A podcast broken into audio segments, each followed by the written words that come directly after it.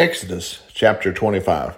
Jehovah said to Moses, Tell the people of Israel that everyone who wants to may bring me an offering from this list gold, silver, bronze, blue cloth, purple cloth, scarlet cloth, fine twined linen, goat's hair, red dyed ram's skins, goat skins, acacia wood, olive oil for the lamps, spices for the anointing oil, and for the fragrant incense, onyx stones, stones to be set in the ephod and in the breastplate.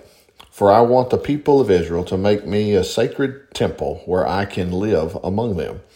This home of mine shall be a tent pavilion, a tabernacle. I will give you draw, a drawing of the construction plan and the details for each furnishing. Using acacia wood, make an ark three and three quarters feet long, two and one quarter feet wide, and two and one quarter feet high.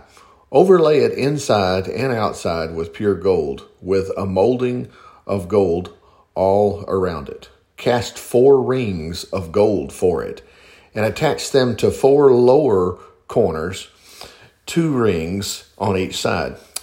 Make poles from acacia wood overlaid with gold, and fit the poles into the rings at the sides of the ark to carry it. These carrying poles shall never be taken from the rings, but are to be left there permanently. when the ark is finished, place inside it the tabernacle, the, ta- the tablets of stone I will give you, and the Ten Commandments, with the Ten Commandments engraved on them. And make a lid of pure gold, three and three quarter feet long, and two and one quarter feet wide. This is the place of mercy for your sins. Then make images of angels using beaten gold and place them at the two ends of the lid of the ark. They shall be one piece with the mercy place, one at each end. The cherubim, the angels, shall be facing each other, looking down upon the place of mercy, and shall have wings spread out above the gold lid. Install the lid upon the ark and place Within the ark, the tablets of stone I shall give you, and I will meet with you there and talk with you from above the place of mercy between the cherubim, and the ark will contain the laws of my covenant.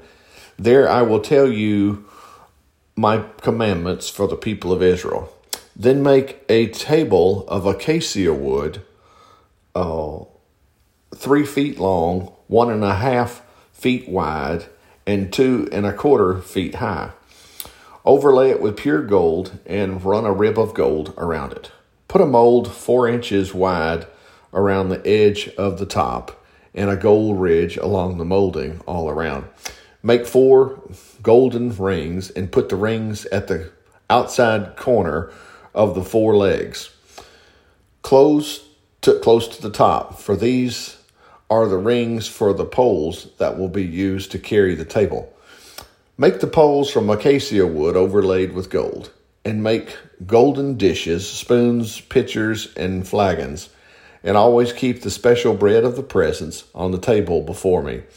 Make a lampstand of pure beaten gold. The entire lampstand and its decorations shall be one piece the base, shaft, lamps, and blossoms.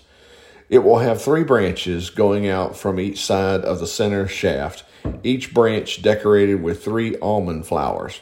The central shaft itself will be decorated with four almond flowers, one placed between each set of branches. Also, there will be one flower above the top set of the branches and one below the bottom set.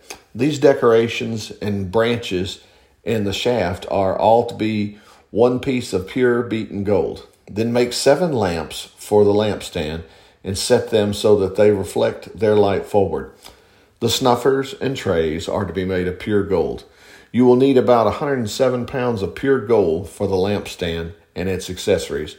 Be sure that everything you do, eh, everything you make follows the pattern I am showing you here on the mountain.